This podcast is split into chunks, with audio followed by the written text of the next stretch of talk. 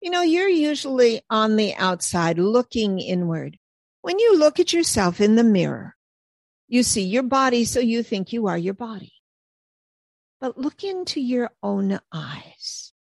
Get up close in the mirror and look into your own eyes. There's somebody in there. That somebody is you. You are so much more than your body. Yes, your body has a limited lifespan, but the you that is in your body, the you that is looking through your eyes, that you, the real you, you are immortal.